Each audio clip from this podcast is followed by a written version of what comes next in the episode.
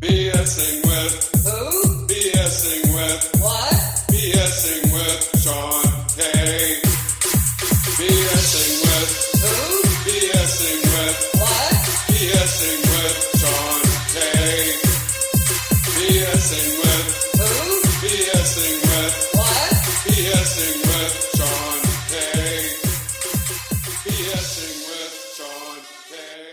this is BSing with Sean K. I'm your host Sean Kneese. The K is silent, K N E E S E, and bullshitting with Sean Kneese. In case you didn't get the abbreviation. And on this show, I talk with people pursuing their creative and intellectual passions. And today, my guest is Gabriel Morse. And uh, you're an actor from Brazil. You came here to pursue acting from Brazil, and you're you're working as an au pair. And you've also written a lot of articles about your travels. Yeah. And why why don't you just like elaborate on that and like tell us more about yourself and what you do? Um, thank you so much for having me here. It's a pleasure to be here. I'm really excited. Um, so yeah, so I'm Gabriel. Um, I go by Gabriel Morse. I created this last name Morse because, you know, six years ago I came to the United States for the first time. And then I wanted to have, you know, a different last name. You know, people couldn't pronounce my Brazilian last name here. So I was like, you know, what's, um, a beautiful last name here that I could use. And then I had a, one of my best friend, her name is Chloe Morris. And then she's like, why don't you use my last name? And I was like, okay, cool. So I'm just going to use your last name. So yeah, my, um, I, I now go by Gabriel Morris. Um, and then, um, so in Brazil, I used to work as an actor and as a musical theater actor, and I am an opera singer. So, um, I came to the United States two years ago as an au pair to, you know, try to improve my English and, you know, get some, um, time to travel here and also to, take some singing, dancing, and acting classes, um, which was very uh, much possible last year because of the lockdown. I was able to take a lot of very cheap classes during you know the lockdown. But um, so yeah, so this is me, and I also write for um, my blog. I started a blog about six months ago, and I write about the travel experiences that changed my life. So I like to share inspiring stories that can touch hearts and move people to make their travel dreams come true. Because I am from um, a favela, which is uh, a poor settlement in Brazil where, you know, where the, most of the poor people will live. And, you know, I'm, I'm a son of black parents and, um, my family's poor. So, um, I like to use my articles as a tool to inspire the, you know, the, the people that don't, you know, they, they don't have much to, to make their dreams come true. So, you know, I like to say that if I was able to make it, everybody back there are all, you know, they're also able to make it. So that's what I try to put on my articles. So yeah. Yeah, and uh, I read one of your articles you wrote about your parents and like how when you first left and that they, they were sad that you were gone two years. They didn't expect you to be gone two years. So, so what can you just say about what life was like growing up in the favela and how this your dream of traveling and your your interest in acting developed? Mm-hmm, sure. Um, Yeah. it was very it was very hard at first because you know as i said my family you know my, my dad he he only went into like i don't know fourth grade my mom my mom was able to graduate high school but you know that's all that she did you know so my parents they didn't go to college so it was very hard growing up because you know there were moments that when i was a kid you know i didn't have food on my table and you know i didn't have you know any resources for me to, you know, like I didn't have a computer, internet, Wi-Fi. I didn't have anything. I didn't have a cell phone when I was a kid. So, you know, it was very hard for me, but I feel like that I was very privileged to live in the city because I live in the city uh, back in Brazil. You know, the city that I that I'm from, there are about four million people, and they had um, a choir there, and a very famous choir sponsored by the car company Fiat. So they um, they opened the auditions, and then I told my mom I was like, I want to audition for this choir. I want to be, you know, a singer. And I used to sing at church, so you know, I also grew up at church. Um, so I was like, you know, I want to I want to audition for it. And then um, that was the first moment that my mom was like, okay, if you want to give it a try, you should just go for it. And I and I was like, okay, great. So um, I auditioned for it, and then I passed, and I was the first guy in the choir. There were only girls because you know, like Brazilians, they don't really understand much about opera. You know, they there's still that prejudice, you know, that you know it's a girl thing to do. You know, the guy shouldn't sing opera. That's a very Yeah. gay thing to do. So it's a very like macho. It's a very like macho culture. Yeah. Yeah. very much, very much. Okay. So, um, so yeah, so I was the first one, and you know, from that very first moment on, I was clear about my intentions. I, I told everybody in the program that I wanted to be famous. I was like, I want to be an actor. I want to be a musical theater actor. I want to be an opera singer. I want to be able to, you know, to do everything. So the choir allowed me to, to be like the, how can I, like the spotlights were on me all the time because I wasn't shy. You know, everybody else was shy, but I wasn't shy. So I took advantage of that, you know, that I took advantage of the fact that, you know, they would have the spotlights on me because, you know, for, for example, every time we went on TV, like I went on TV several times, I performed with you know, great singers, for example, like Andrea Bocelli. I got the chance to perform with him and I went, I went on tour with him. I recorded a DVD with him. I recorded two DVDs, one CD, you know, and then I went on tour all over Brazil and, you know, and, you know, I was invited to perform internationally also. So, you know, it was a great opportunity. So I spent pretty much most of my childhood singing and acting and going on tours and being on TV, you know, and, and doing all of this, you know, singing and acting stuff. And because of music and because of opera, you know, I was introduced to languages. So that was the moment that I got very interested in learning languages. So I would take some pronunciation classes, you know, so that I would work on my pronunciation and sing, you know, better so I would pronounce the words better when I was a kid because I couldn't speak English.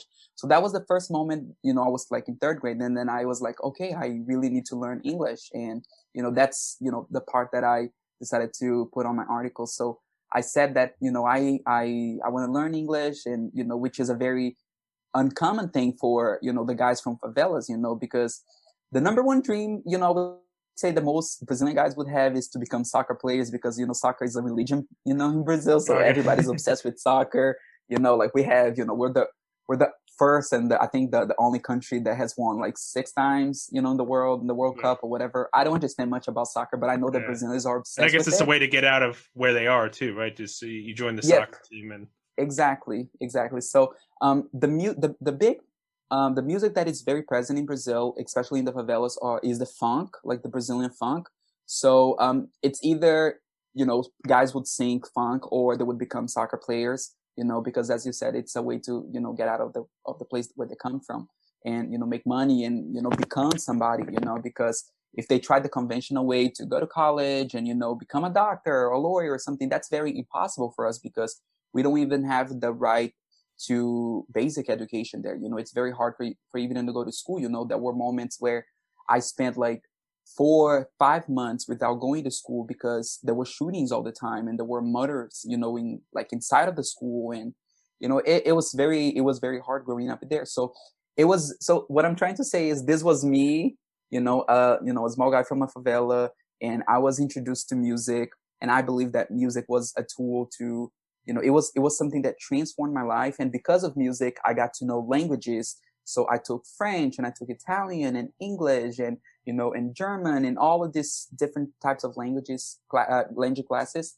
And, um, so I was, I was like, oh my God, I, I want to become a polyglot. I want to learn, you know, Spanish. I want to speak English and I want to travel abroad. And, you know, and because of all the traveling that the choir allowed me to do, um, you know, every time we went on tours, it was very, it was very life changing for me, you know, because I was like, okay, this is a great opportunity for me to, you know, make, make my dream come true. And then I officially started learning English. Like, I took my studies seriously when I was 14 years old. So I was like, you know, that's the perfect opportunity um, for me to learn. And then I started learning, and you know, I, and then at that at that point, my life was a little bit better, you know, you know, compared to like when I was eight, when I was you know nine and ten. But um, yeah, so pretty much it. So that that was um, growing up there, and my parents they were very supportive, but they were very they were like, this kid is crazy, you know, because as I said, it's very uncommon for us, you know, it's very, it's not common for a favela, a guy from a favela to love opera and to love musical theater. Like, what is musical theater? Like, nobody knows, you know, nobody in Brazil, like, even the rich people won't even go to the theater because it's a fancy, like a super fancy thing to do, you know? Um, I feel like that here in America, people are more musically educated, uh, if I should say. Like in schools, people will talk about music and you will take music classes in school. Or I know it also depends from school to school and from neighborhood to neighborhood, of course. But um, I don't know. I feel like that people in America they understand more about music. Um, so, for example, if your kid is interested in learning a musical instrument, you're going to be more open about it. But when I told my mom that I learned to play, that I wanted to learn how to play the piano, she was like, like, but for what? Like, why do you need that? You know, like you need to learn a useful skill in order to get a job, you know, and make money and help us bring food to the table. You know, that's the mindset that, you know, the people from the favela have. You know, we, we don't have the privilege that a lot of the white kids in America will have to, you know, just focus on school and let's, you know, get involved in all of these extracurricular activities and you can just become a star at 16, you know what I mean? Because you have your parents supporting you. You know, I was a kid and I had to help my mom bring money to the house, you know, and, you know, put food on the table. And that was very hard because, um, at one point I wanted to pursue a career as a singer, as an actor. And another point I had to get a real job, you know, so that I could make real money and bring, you know, money to my household and, and then help my parents. Um, which is why I, when I was like in high school, I focused on translating and interpreting, you know, and, you know, when I was 18 years old, I, I went to translation and interpretation school and I was like, I'm going to go to acting school later but first, I'm going to become a translator and interpreter because in Brazil, only 5% of the population speaks English. So if you speak English and Portuguese in Brazil, you can make a lot of money, you know, as a translator, as an yeah. interpreter, you know, um, as an ESL teacher. So I was like, you know, I'm going to become an, an ESL teacher and I'm, a, I'm also going to become a translator and also an interpreter and I'm going to make money. And then I'm going to save enough to go to school later because right now I can't afford that dream. You know, I can't really do that because, you know, it was really you know, it was impossible, you know. So, um, and also, like it is in here, uh, it's, I think it's uh, 100% worse in Brazil when it comes to like being an actor is very hard, you know, like trying to find a job as an actor. It is really, really hard. You know, people, they will also always go by the, the, the looks. They will always go by the, you know, the, like, who do you know? You know, like, who do you know? Who, who, who can, you know, say something about you? Like, how did you get here? You know, it's like, you know, the out of a hundred people that are in the cast, 98 were people that they already know and two were the people that they, they audition. You know what I mean? Like it's, it is very hard. It is very, how can I, I don't know how to put that into yeah. It's, it's just, but do you feel it gave you more of an incentive though? Like, because, because, uh, you, you know, you, you, you had it, it was harder for you to get there and like you had to work harder to, to do it. Mm-hmm. Like, sure. Yeah. yeah. Sure. Yeah, it did. It did so much, you know, it made me, it made me want to work harder and it made me want to you know to to just you know do my very best you know so um, so it was very great you know the first years and then I and then I came to America and then I travel a little bit of the world and that was very um, controversial controversial for my parents as well because they were like you know if you were able to make money don't waste it on traveling you know um, invest in education and you know and get an education. I'm like i already got an education. I already i already became a translator and an interpreter um, which in Brazil, it's only an international certification. You don't actually have to go to college for it. So, um, so yeah, so you don't have to, there's no bachelor's degree in translation and interpretation in South America. You can only get like an international certification, you know. So I got certified by the American Translator Association, uh, by the Brazilian um, Translator Association, and, you know, and I, I, was able to find jobs and apply for jobs and make money.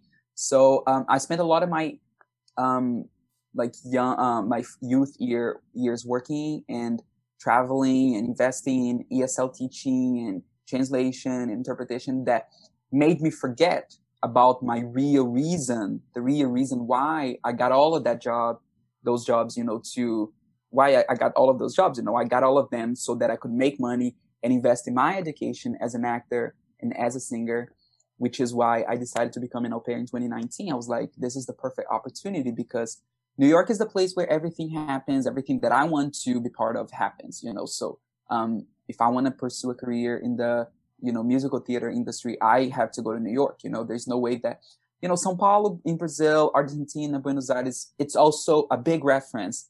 But I was like, I want to do, I want to be part of a musical in English, you know, like of, I want to speak English, you know, I didn't want to speak Spanish or Portuguese. I was like, I, I don't want to do that. I want to be able to be part of a, I don't know, like the, the, Phantom of the Opera or the Evan Hansen or I don't know, something like that. You know, I was, you know, it's, those are, those were all dreams. So that's why I came here because I was like, you know, I can, I could take all of these acting classes and I could, you know, take all these singing lessons and, you know, and dance lessons and every, like whatever I learned here, if I go back to Brazil with it, it would be a big, you know, different feature about me, you know, that people would be like, he learned all of these skills in America, you know, which is the number one reference country, you know, uh, for actors and singers. So, um, I would, I would totally make it better if I went back to Brazil with all of the experience that I got here. So I'm really happy that, you know, I took acting classes during my first year, um, from, um, a teacher. She, um, she is, she played, okay, I'm terrible with names, but she played a very important role in Harry Potter, the musical, um, Okay. like on Broadway. So she helped me meet all the cast. So I met all the cast and then I took classes with them, you know. It was amazing. It was a really great, you know, opportunity. Um, like she gave me so many tips, you know, she gave me so many tips on so many different, you know, things as an actor, how to find jobs or whatever. Um, I was very insecure about my accent.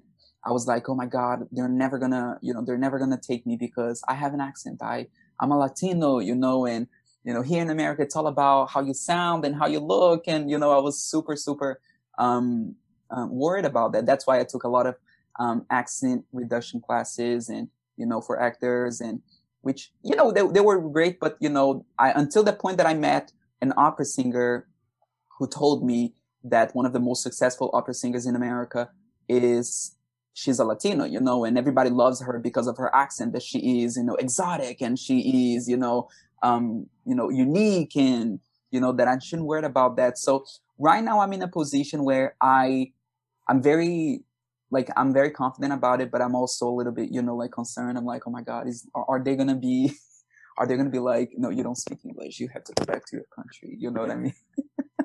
Yeah. Well, well, in musical theater, that's been hit hard with uh, COVID and everything too. I guess that was around the time you got here, right? 2019. So Yeah, yeah. It was very it was very sad, you know, because I I saw a Broadway show every month. So I was like, you know, I want to learn as much as possible. I want to be able to meet the cast and everything.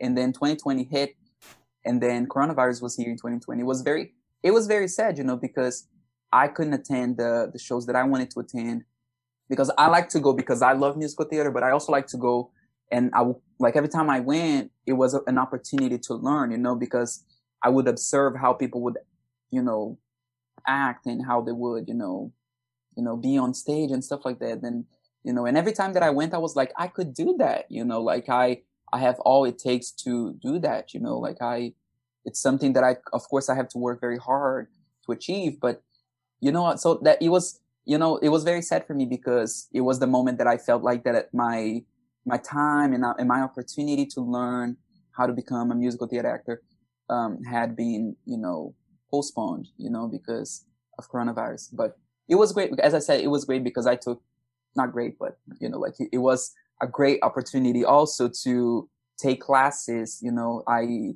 I was very lucky to be my host mom. You know, she's amazing. She gave me um, on my birthday some um, opera classes. Like she, you know, she she gave me as a gift, you know, some opera classes, and then I and then I applied for those classes, and it was great because she, the, my my my opera teacher, she she guided me so well, you know, in a way that I had never been guided before. You know, when, especially when it comes to how to find my voice and my place here in the United States as an opera singer. So I'm very divided right now. I don't know.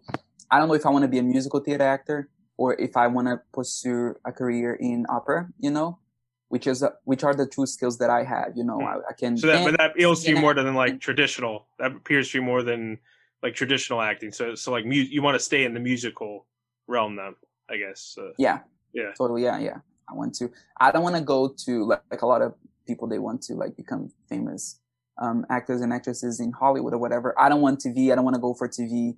My place is up on stage, you know, like I was born to be up on stage and to not be so none. I don't care, you know, how many followers I'm going to have on Instagram. I don't care how fancy, you know, I just want to be up on stage working as a Broadway actor, you know, and you just, you know, live by that, which is, you know, like a very big dream that I have. So I really want to focus on that right now. And, you know, I want to, after I'm done with the program, I want to find a way to, you know, that's why I've been trying to find a way to go to school here.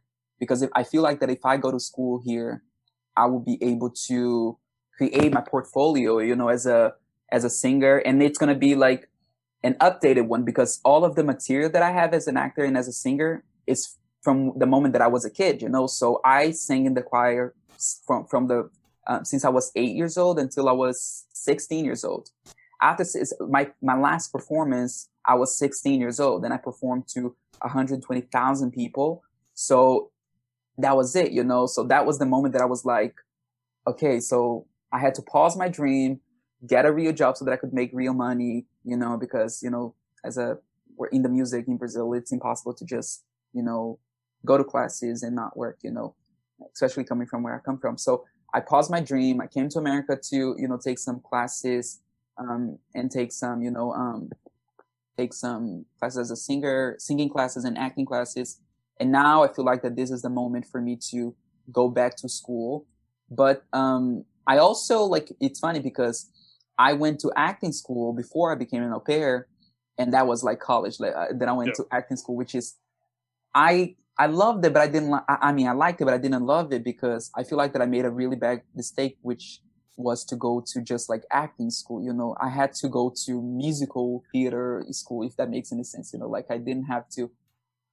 I made a I made a huge mistake. You know, the school was really great for just plays. You know, I could not just do plays. I wanted to do musicals. You know, I wanted to do opera, which was not the focus of the school. So it's funny because I learned from that mistake. You know, right now, every time I look into, um, into classes, I make sure that they teach what I want to learn, you know, which is, you know, some, because what the reason why I'm saying this is because sometimes we're very much influenced by the name, you know, and how influential that school is and how famous, you know, the teachers yeah. are, whatever. So I was like, you know, I'm going to be part of that school. So I went to, you know, PUC. The name of the school is called PUC. It is the largest and the number one reference in uh, private education in Brazil. You know, so I was like, okay, great. And all my teachers, they are, know, all of the in all of these Netflix movies, you know, and I took classes from all these teachers that were in this Netflix and these telenovelas and all of these commercials, you know, in Brazil and internationally. I want to be their student, you know, I want to learn from them. And I did learn a lot from them. But as I said, the focus wasn't musical theater. So I feel like that I I, I wouldn't say that I wasted my time, but I would, but, but I would say that I, that I didn't invest in what I needed to invest. So yeah, so right now I'm, I'm, I'm looking into, um, musical theater and opera. Yeah. So, so being an au pair, has that been like a good job for you as far as like being an artist is like with flexibility and stuff like that? And I met you because you, you were friends with uh, another au pair who's my housemate, Marianne, and uh-huh. she's from uh, Colombia and then yeah, so uh, I guess uh, well, all the au pairs kind of all know each other. I guess I don't know if there's like an au pair club or something like that. oh yeah, we yeah. all know each other. okay. so yeah, it's been great. It's been a great experience. You know, it is very limiting, and it's very. At the same time, I have a lot of benefits as an au pair. I feel like that I also have lots of limits. You know, and because it is an international exchange program um, you know, and like one of the, some of the, be- the, of the biggest benefits are you don't get to pay for, for rent and you don't get to pay for, for food, you know, which is great, you know, cause in America, rent is so expensive. So I feel like that I'm very privileged to live in a very prestigious neighborhood. But, um, on the other hand, I feel like that I, you know, when I meet nannies here and I see that they would make a thousand or a thousand to, uh, like, you know, like 1200 dollars a week, you know, and I'm like, I want to make that money too, you know, like I, it's very, it is very limiting because education here is very expensive. So I have to limit myself in number of classes that I'm allowed to take every year because I don't make enough money, you know, but it's nobody's fault but the government who created these stupid rules, you know, so, um, you know, so it's very, it is a great experience. I got to meet a lot of people and I got to travel a lot, which is the focus of the program. You know, the focus of the program is come to America, learn English, live with an American family, um, travel, take some classes and go back to your country. That's the focus of the program. But for me, I wanted to do more and I wanted to, you know, to like go to like get a real education, you know, not just, you know, credits here and there, you know what I mean? So, um, but like I think I did my I think my very best. I did my very best. You know, I I think I I I, I, did the best out of I, I took the best out of this experience, you know, which is something that I'm really proud of. You know, I I as I said, like I got in contact with so many actors and actresses, and I was like, I want you to, you know, to teach me one on one. You know, I want you to teach me one on one. I want to talk to. I want to learn from you. I want to hear about your experience, and um, and I consider that a very valid education. You know, as well as going to school, like really going to school here. You know, because I was like, I was, I, I'm talking to someone who is currently working as an actor. You know, who's currently working and who's currently doing what I want to do. You know, which is something that I love to do so much. You know, I love to talk to people who are in positions like they, they are in places that I want to be one day, you know. So Yeah. I love you know I love to learn from them, and I'm like you know maybe if I'm school I'll be you know wasted. Yeah, it- you know yeah yeah, and even though I'm doing more like uh, voice acting, one that I, I think you saw I did the reenactment series recently where I played the the ringleader of a group of robbers too. oh yeah And, that's uh, cool. Yeah, and like film acting, like that's more. I did a lot of improv before Mhm. pandemic. I was I was on a weekly improv team called uh, Folks About the Town. It was like Oh, every Sunday night we did a show. Yeah, but then with That's cool. COVID, uh, I I haven't done as much improv since. But uh, I've been doing like a lot of voice acting auditions, and then I did that reenactment uh, in some like independent films and stuff like that. But I, I'm also interested in like the production side of things. That's why I got like this podcast, and I just Uh-huh. want to be like in, you know, the industry of like media entertainment. So I, I that's why like I, have a lot of different skills in different areas with that. Oh, But I guess wow. like but I guess like acting's acting, even though like you're doing like musical theater, and I'm doing like you know voice acting or like film acting. It's it's still like acting. Mhm. There's still Yeah. certain things that kind of align with each other.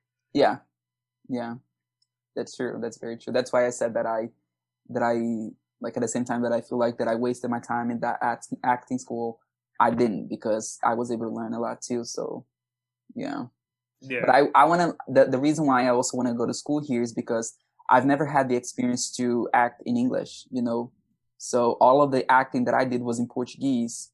Um, so I've never been given, you know, a monologue in English, you know, I've never had the experience to read one and to, you know, to understand the intonation, the pronunciation and, you know, all of that. And to, that's why I really want to go to school here because I will learn so much, you know, and I feel like I would put my, even though I have all of this experience, I would put myself in the beginner position because, you know, English isn't my first language and I want to make the best out of it. You know, I want to like, I really want to humble myself and be like, I want to learn the most I can and I will do my very best to do that. But I don't know what the future will have for me. You know, education is still very expensive in this country. and then you learned Spanish when you went to Panama. That was uh, you wrote about that too. That like Panama was where you first. That was like the first country you traveled outside the United States. Was there culture shock with that between that and Brazil? I mean, I know there's a lot with that in the United States. I was going to ask about that next, but first, like I know like Panama was the first time you went outside of Brazil. So hmm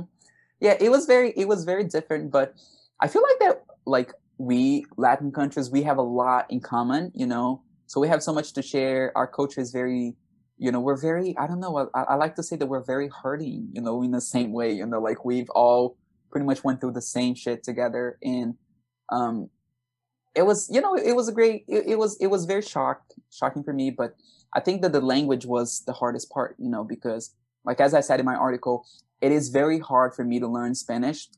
Like I, I, I, I would say that I can speak it, but I'm very insecure. You know, I'm very like I'm very. I'm, I never know if I'm speaking Portuguese. I never know if I'm speaking Spanish because the languages are so similar. You know, they're very Yeah. very similar. So a lot of people are like, "Oh, that's the easy part of it," you know, because if languages are similar, then they're easy to learn. And I'm like, no, that's the total opposite. You know, like the, if the languages are different, they are a lot easier to learn because when the language are too like too similar you you find yourself in a position where you compare a lot and you don't know how to produce language well because you never you know the different words? Like yeah so it's like the same word yeah, you don't know if it's bon, you don't know if it's bonjour or bongiorno or something. Yeah, exactly yeah so it's the same word for different meanings and even like the same word with Yeah. a different accent and Well, I think Chinese is uh Chinese is uh like the, the tone, right? Like the way you say a certain word. Like if you say it in a different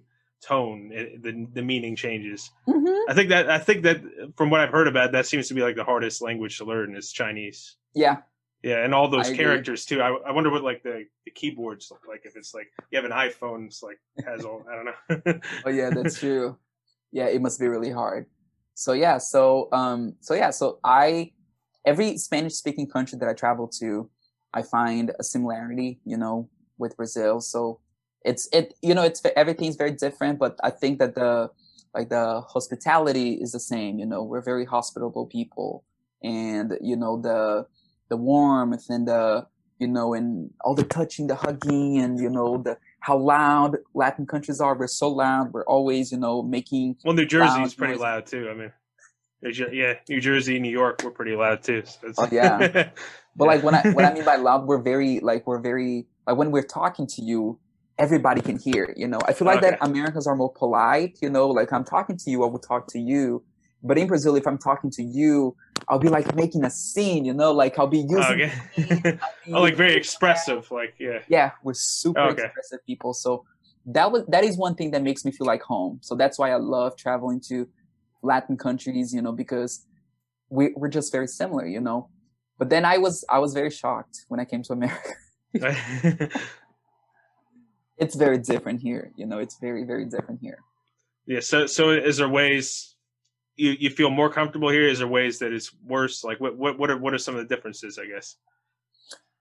it's very funny okay i there are a lot of like negative aspects that i feel like that are very annoying and there are very other very positive aspects about the culture that i love the most and like one of them is the fact that in america as a gay man i can feel more safe like i can feel safe and i can feel um you know like i can I feel like that i can just be myself you know like i can just put on like high heels put on makeup, you know, put makeup on my face and just go to a bar here and people are they're not gonna like they're not gonna care. And you know, they're gonna be like, it's him, he does you know, you do you and I'll do me, you know, like Yeah. that's what that's what I feel like the culture is is like, you know. So I love that about the culture because I can just be myself and nobody will care, you know.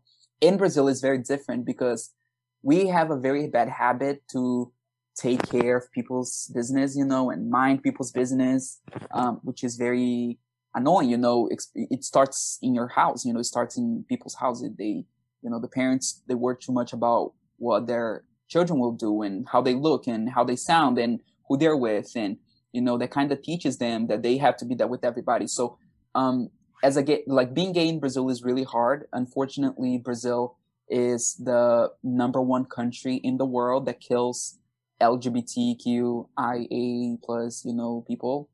So we are the number one country that kills trans transgender and gay people. And, you know, I've, I've What- never had, I've never had like an, like a, an experience where I've been, um, like, Are you talking about like hate crimes or what? Yeah. What, what are you? Okay. yeah, Yeah. yeah, pretty much what I'm talking about. So yeah, so like I've had friends that they were like holding hands together with their boyfriends on the street, and then a random guy just stopped their car and beat them up. You know, like they were like, "Oh, why are you gay? You know, God is gonna hate you," and you know, and we're very religious people there. Unfortunately, you know, Catholic. Um, most of the country is Catholic. It's like Catholic and evangelical. So people are too extreme, and I feel like the Brazilians are very extreme. You know, we're very we can't just be in the middle. It's either too much or nothing, you know? So, like, if you're very liberal, you're going to be super liberal about everything. If you're not liberal, you're literally going to, like, approach a gay person on the street and you're going to punch them in the face. That's what you're going to do. So, Hmm. um, that's one thing that I love so much about America is because, yes, there's racism here. Yes, there is, you know, um, homophobia here. And yes, there's, you can see that, you know, but yes, there's conservative people here, but I feel like that here, people don't mind other piece, people's business as much as in Brazil, you know, Yeah. especially in New York, you know, like in New York, there can be, I, I don't know who said that, but I think it was a famous actor who said that. I read it the other day, but he said that, um, like I read it somewhere, but he said that in New York, there can be a person dying on the street and nobody will notice that person, you know, Yeah.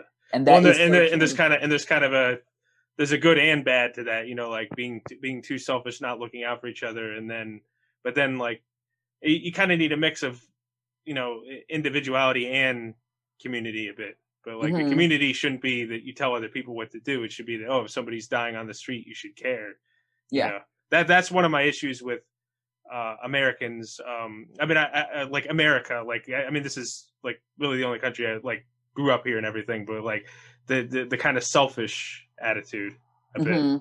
Like, I, I- think it very. I think you know, the culture also varies like throughout different parts of the United States. So, like I Yeah. said, like like I, I think there's some place parts of the U.S. where it's more like you were describing in Brazil too, like like uh, certain more isolated communities and stuff too. Mhm. But yeah. yeah it's funny you said you said it all you said it all i also as i said like as as you said at the same time that i feel like that that's a very positive thing about the culture it can also become a negative thing about it because um yeah i i, I agree with you. There are a lot of i feel like that there's a lot of selfishness here too you know. People yes they're not going to mind your business but they're also not going to care enough about you you know. They're just going to be like i'm too busy doing my my things you know. I, I don't have time for you you know. And um so yeah like the focus that a lot of americans will have on their careers is also very shocking for me you know. Because in brazil we're we're very like love and peace you know let's you know just go to work you know make money and party all weekend long you know there's there's a, like a traditional barbecue every sunday in brazil in all the families you know so it's like we i feel like that in brazil i was raised to enjoy life more you know. Here i don't feel like that they enjoy life as much you know they i think it's a very cons um i don't know how to pronounce that word yeah, cons- consumi- consumerist uh, consumerist. Yeah, yeah, definitely. consumerist Well, and people and know? people are stuck in comparing themselves too. They're not just like happy what they have, and and there's a very limited view of like what success is. Like you have to be this at one. Mhm. Like to me, like success, it doesn't have to be like you know like oh I have the hugest mansion, I got the biggest car. This is how I'm better than everybody. It's like are you doing something you're happy with? You know, are you living a life you're happy with? And, and and I do think that's why like a lot of Americans are unhappy because they get stuck in that like oh I'm comparing myself rather than just enjoying the moment. You know, need more of a Zen attitude, kind of just enjoying what you have and everything. hmm That's very true. Yeah, I agree. So yeah, it's been, but it's been an, it's been a great experience. You know, I, I don't regret being here. It's very hard for me right now, the moment, the position where I'm at, because I feel like that I'm not gonna be able to stay here anymore. You know, it's been pretty much like almost five years in America, but I've been coming and going all the time. You know, because I have to every time that a program ends, I have to leave the country otherwise I'll become un- undocumented. And then I have to reapply for another visa, which is very hard, very annoying. The process is super expensive, super, you know, they like they, they make it so hard to the point that it's impossible to come. And then, you know, so I've been doing that all the time. And right now I'm in a place where I, I feel so like I'm so, I'm running out of strength, you know, like it's, it's been five years that I've applied for like a thousand different visas. And right now I'm like, I don't want to do that anymore. You know, I don't want to fight for something that I feel like it's Hmm. not meant for me, you know, so I'm just going to go to another country, you know, like Canada or I'll go somewhere in Europe, you know, where it's a lot easier to, I'm not saying for me to become a, a permanent resident, but I'm, I'm just saying that um, it's easier and more possible for me to at least get a work permit, you know, because I don't know if you know about that here, but in the United States, international students are not allowed to work. Everybody does, you know, like everybody does stuff under the table, but we're not allowed to work. You know, we're not allowed to, you know, get a job because we're stealing people's job or whatever they call it. Yeah. Um, so I don't know. I'm just like very tired of all of that, you know, and, and at the same time that, yes, I want to pursue my career in, in acting and become a musical theater actor. I feel like that maybe this is not the perfect place for me because number one, education is so expensive. And number two, being able to just be here, you know, without being deported, it's so hard. So I'm just to go somewhere else, you know? So yeah, it's funny because this week I've been looking into like musical theater schools in London and in Ireland and Australia, you know, Canada and these other countries where Brazilians and pretty much everybody else are allowed to get a visa to study and work, you know, and just live a normal Yeah, life. yeah. I don't know why why people think that would interfere with anything. Like what? I, I don't get the big the big thing about that here. I don't know. Uh, yeah, I don't know. It's funny. It's it's very. I don't know. It's very. It's very. It's very disappointing because I am very emotionally attached to this country. I've had some of the be- best moments moments of my life here. I grew so much here professionally, personally. I came out of the closet here, you know, because it was. Oh yeah, I, I was going to ask about that. If, like you hit it a lot, like while you were in Brazil, like because you said there was a lot, it, there was a lot of stigma against it there. Yeah, Like so that th- here was the first time you you admitted it. Then. yeah, That- yeah. Oh, it wow. was it was the first time here because I grew up at church. So growing up in church in Brazil, it's it's hell, you know. Sorry for the bad words, but it's very it is very hard because you know church does a really bad job in a lot of things, you know, and one of them is to, is in allowing people to understand who they are, you know, because church wants you to be what they want you to be, you know. So that's pretty much the reality in Brazil. So I grew up hearing all the time that if I'm gay, I'm gonna go to hell, and if I'm gay, God is gonna punish me, and if I'm gay, you know, God hates me, and that's what I grew up hearing all the time, you know. And if I come out as gay in Brazil, you know, I I'm not allowed to walk into a church, you know. So it was very hard for me because my family, everybody is, you know, is from a church. So I was like, I cannot go, you know, um, get out of the closet, come out of the closet here. You know, it's, it's, it's not a safe place. You know, I'm, I don't know what my parents will, how they will react, and I don't know how my friends will react. I don't know anything. But you know, everybody knows. You know, we don't become gay. Gay is something that you're born with. You know, like being gay, like you know, I was born gay, so everybody knew. You know, since I was a kid. You know, like when I came out of the closet here, it's funny because my parents they were like, "Okay, we knew it. We knew it." You know, so you know, mm-hmm. my mom was like, "Yeah, you used to play with dolls when you were, you know, Yeah. a kid, and you would you would beg us to buy you wig, and then you would pretend that you're Beyonce." You know, and I'm like, "Yes," so you know that I'm, you know, that I'm gay. Yeah, So so, so your parents were more liberal about it than they were, yeah. My dad was still a little, you know, because that's what they how they were raised. You know, they were raised in a society that that says that it's not right. You know, it's wrong. But my parents, they were very open, you know, to hearing about my process, you know, because coming out of the closet closet is not is not an act; it's a process. And you know, it was a really big process for me because the first time that I came to the United States, I was working in a summer camp as a summer camp counselor, and um, when I went there, it was a it was a summer camp related and connected to the Presbyterian Church of Philadelphia, and my pastors were gay, so it was very like at the same time it was very shocking for me. It was so important for me to be able to see God through the eyes that a lot of the churches will will see here, you know, Mm. which is a loving God and which is you know a you know a God that doesn't care if you're gay or if you're straight, you know. So it was very important for me. So um, I believe that everything that happened in my life allowed me to come out of the closet here while being here, and it was very important for me to do it while being here because I don't think that I would have I would I would have had the strength and the courage to do it back in Brazil. And I really admire the people that do that. I have so many friends that became homeless. And of course, later on, they, they were able to find a home or whatever. But I have so many friends that they were kicked out of their houses because, you know, their parents were like, if you're gay, you're not my son anymore. Or, you know, so it's very, it's very hard because we have loving parents on this, you know, and uh, like on this side, but they're like, we love you, but you know, don't don't don't disappoint us. You know, like don't tell us that you're gay. You know, because your job is to find a girl and you know and just um you know have children with that girl and you know marry and buy a house and you know like the what the what society tells you to do. You know, like go to college. Hmm. You know, find a girlfriend, marry that girl. You know, have a dog, adopt. You know, get children and yeah. So there's probably I guess a, so and I guess there's a lot of gays there that do that just because it's you know that's the tradition to do, even though that's not what they want to do. On hmm Yeah, there's so many people that they're not out of the closet, you know. And when I came out of the closet, I came out very unapologetically and very, I was very clear about that, you know, and I just, you know, was super clear about that. And I am very happy that I was able to inspire so many people. And what is really sad is that there are people in Brazil that are married, you know, people in Brazil that they, they have children and they came to talk to me and they said, Gabe, I never had the courage to talk about that. And I, I was never able to do that. You know, like there's so many people in Brazil that they they're not old. I'm not saying that 28 years old is old, but You know, I don't think that it's okay to come out. I mean, it's okay to come out at any time. Take your time. Everybody should take their time. But what I'm trying to say is society does a really bad job in helping us understand who we are.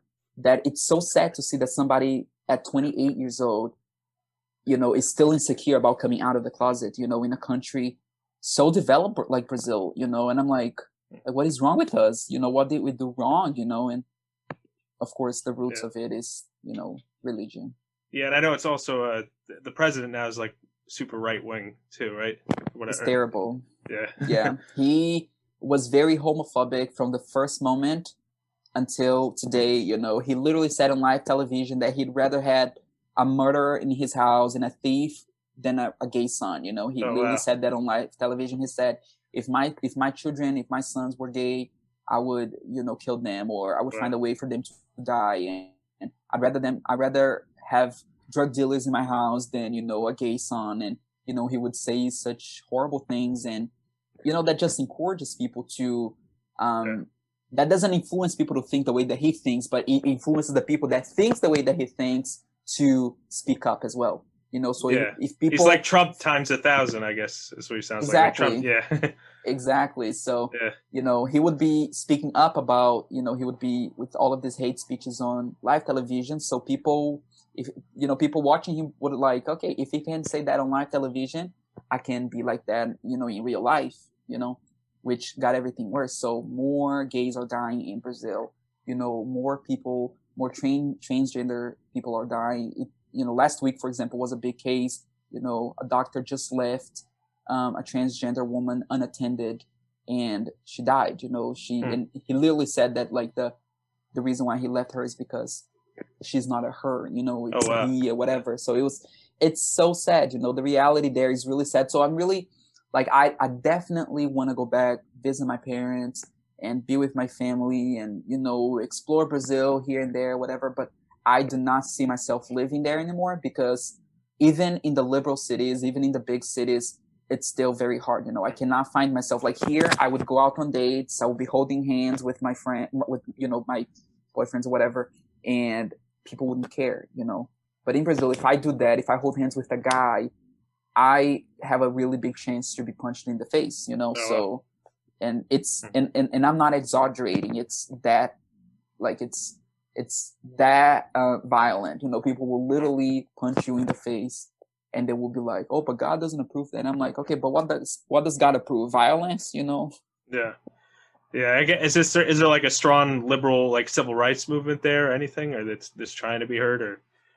Yes um we're we're trying our best you know um it is it's just very hard you know right now in, in, the, in this government because he does you know it's i don't know it's he, he just does the best to you know distract people from focusing on solving problems you know? So he i don't know he's it's just very hard. But yeah there is a lot of you know movements in brazil and you know and protests. And i'm very proud to say that we have the largest lgbt pride parade um, in the world you know? So the, the largest pride parade happens in brazil you know like over 2 million people attended you know it's crazy. So like every time that we have a pride parade we you know it's a moment of speaking up you know? It's a moment of um, going out on the streets dressed with all the rainbow colors you know and and show to the world that you know and that it's okay to be gay. But i feel like that like what happened here to the gay community in the 70s i think? Yeah. Um you know with all of the stonewall whatever uh, everything that happened here has not happened in brazil. So i feel like that we need Yeah. we need something to you know like to i'm not saying that we need a war but we need something you know to i don't know i don't know what what we need it's very hard for me to Mm. decide but i don't know it's very I'm, I'm i'm also very it's funny because because i came out of the closet so late i feel like that there's so much for me to learn you know there's so much for me to learn about the lgbt history about um lgbt history in the world but also and most importantly in my country you know? So i i've been learning so much you know? Every time that i talk to my gay friends i learn something new you know? And I feel like that I'm very privileged because I don't know the reality. You know, I being really honest, I don't know what it's like to walk on the streets in Brazil holding hands with a guy. You know, I, I know what it's like to be feminine and to be spontaneous or whatever. You know, I've had moments that people were super homophobic to me. I've had moments where I couldn't get a certain job because, you know, they thought that I was too gay or whatever. Yeah, that happened to me. But I've never had a moment where I had I was with a guy and, you know, and then, you know, people were homophobic to me. But that's a reality there too. So I'm I'm really scared, you know, I don't I don't really want to go back. yeah, I, wa- I wonder if I wonder if there's something about. Uh, do you think there's something about the American culture maybe that made it easier to have, like, despite all the racism and everything, to have like a civil rights movement and, um, you know, like a gay rights movement here as as opposed to Brazil? I think so. I think so. But I think that because of history, things here happened way before in the past. Brazil is a very young country, you know, which is one thing that I love that I love to talk about. You know, like there are a lot of things that like Brazil is is as young as Harvard University, you know, so like you know, we're we're still we're still taking baby steps, you know, towards progress. You know, we're still um, you know, we're still learning. You know, I, th- I know that no country is perfect, but there are things that happen here in the United States 40 years ago that hasn't happened in Brazil yet. You know, we were the last country in the whole world to abolish slavery, you know? Hmm. So it's, we're still, we're still learning how to be a country, you know? So yes, I agree with you, but it's, I think it's a matter of like, we, we need to get people used to all this, you know, we're, we're like, we're bringing this more to the table. You know, I think, I feel like that we've been talking more about it. You know, I remember that when I was a kid, we didn't talk about gays, you know, and we didn't talk about HIV. We didn't talk about all of these things because, you know, we couldn't talk about it. But now you turn on TV and then you see a gay kiss on TV, which is great, you know. So I feel like that the society is learning to, you know, to understand that, not to accept, but to at least understand that we exist, you know. So I feel like that there are a lot of the movements that happen here they happened a long time ago, and that's why America is way more um, advanced and way more um, how can I say that? Yeah, I would say advanced, like way more advanced than Brazil in a lot of ways because we're a very young country and we're still, you know, making these movements happen. You know, but yeah, Yeah, and I and I like what you said earlier about like a non-punitive God, because I, I feel like I, I don't like that idea of like a, a punitive God. I mean, I'm not religious. I do believe in a higher power and um, like a like a God of some sort, not like a humanoid uh, God. But I but I, I I never like the idea of a punitive God that is just like because someone's this way, they're gonna burn in hell for eternity. Like to me, that's not a higher being. That's like a that's like a human would do that exactly. torture someone because they don't like their ideas. And I remember there was actually because uh like growing up, like we went to different we kind of experimented with different things. I went to synagogue, I went to church, and my, my sister like kind of did the same thing. And uh, the Presbyterian church, she asked them as a little girl, like, "Are my grandparents going to go to hell because they were Jews?" And they said, "Yeah, they're they're going to go to hell."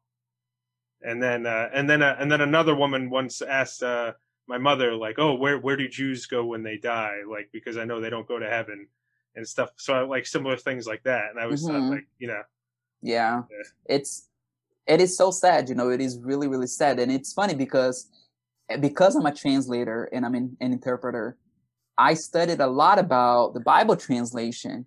And one of the things that, you know, a lot of people don't believe, but it's still, you know, it's a it's still a big, you know, um debate, but it's how when it when, when the Bible was translated into English, there were a lot of English words added to all the scripture, you know, and one of them was homosexuality, you know.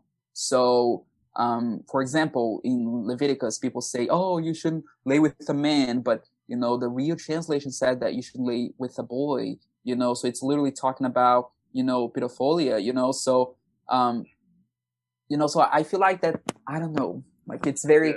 it is very it is very Yeah. dangerous for me to accuse people or whatever but what i'm trying to say is i do believe that when the bible was translated. There were a lot of things that were added because of racism because of you know of homophobia because of so many things that the church wanted to impose on people you know and so God just became what the church wanted them to be, you know. So Yeah, it's a way to manipulate people and exactly. So them, yeah. and it's funny because like the reason why I'm saying this is like I will say this without like without hesitating. In Brazil, the but the Bible in Portuguese is terrible.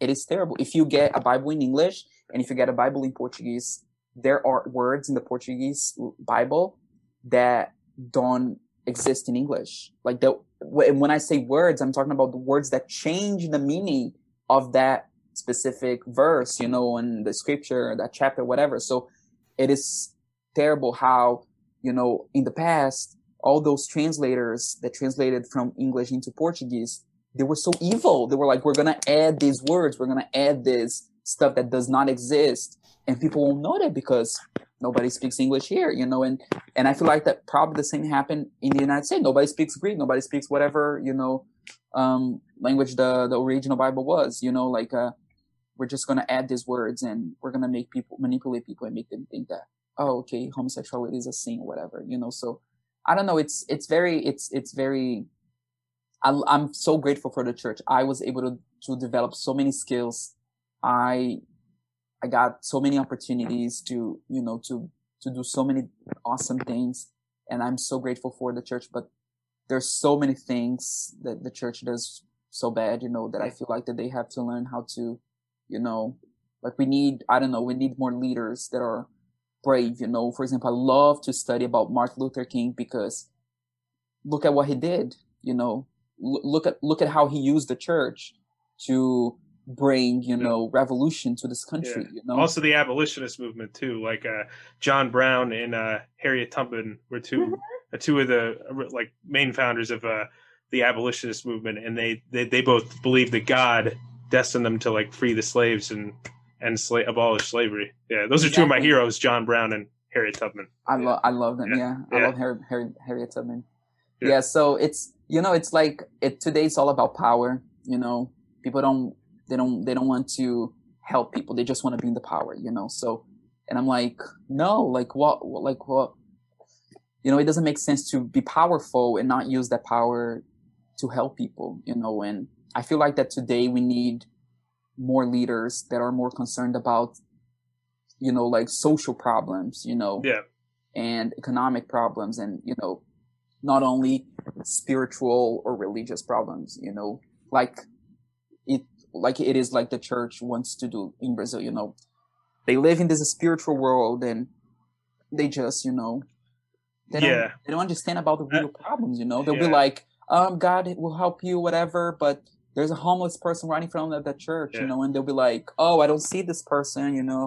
Um, that person is living on the street because they want to, you know, and I'm like, Yeah. no, I, I honestly see a little bit of that in the the New Age movement too, because the New Age movement is kind of like, oh, I'm attracting all this wealth because I'm positive thinking. Oh, that that person's starving over there. They're not thinking positively enough. That's why terrible things are happening to them. Like th- that's kind of my view of like my issue with like a lot of the New Age movement. I mean, I, I kind of do in some ways agree with the the like, oh, you, you kind of attract what you want to attract through like your thought, your energy, and like your free. But I, I don't believe that like people go through shitty things because they brought that on themselves or something like that though mm-hmm. yeah and we're so like when it comes to people that are going through hard stuff, a lot of times we're just victims. You know, we're just victims of the system. We're just victims of literally of the system. You know, the system is built to make the rich richer and the poor more poor. You know, yeah so well and that goes back to like finding the balance between like being too individualistic and community too mhm. like that's what i think like uh, the issue with like a lot of the united states is just like too much more more more for me like yeah that's why there shouldn't be like i think people should be able to get rich to a point but like there shouldn't be this like drastic like wealth disparity of like multi-billionaires and like people living in poverty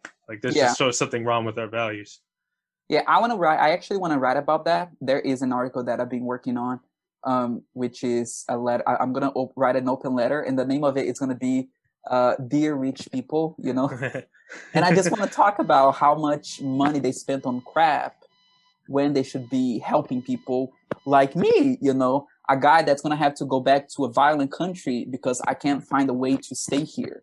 You know, and I'm like, there's so, and I'm just like, I'm not one. I'm like one in a million people that try to come to this country, Right. coming from you know dangerous country and trying to make just a living. I'm not I'm not trying to make it to Hollywood. I'm just trying to be you know free and you know and make my dream come true. But no, it's not going to be possible for me because I don't have enough money to even go to community college, which is the hmm. cheapest way to go to college here in this country.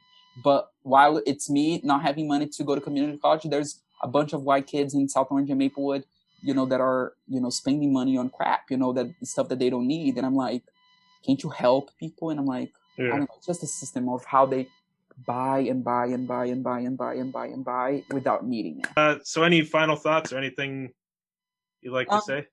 I want to thank you for this opportunity, and um, I'm very grateful that our paths you know, crossed. Um, you are a great guy, and I'm very thankful for this opportunity. Um, thank you so much for everybody that listened to it. Thank you, and I'm sorry for you know my mistakes in English, whatever, if I made any. But um, thank you, and if you like to read about travel experiences, I would recommend for you to go on my blog, please, and um, read my stories. You know, I like, I, I hope I inspire you somehow to make your dreams come true, even though it's hard. All right, great. Yeah. Well, uh, th- this was a good chat. Thanks for. I'm glad we got into all the philosoph. That's what I love. That those are my favorite episodes with this when it gets into like the philosophical and like the other topics as well too. hmm Yeah. But Yeah. and where can people? I think you told people where they can find you and stuff, right?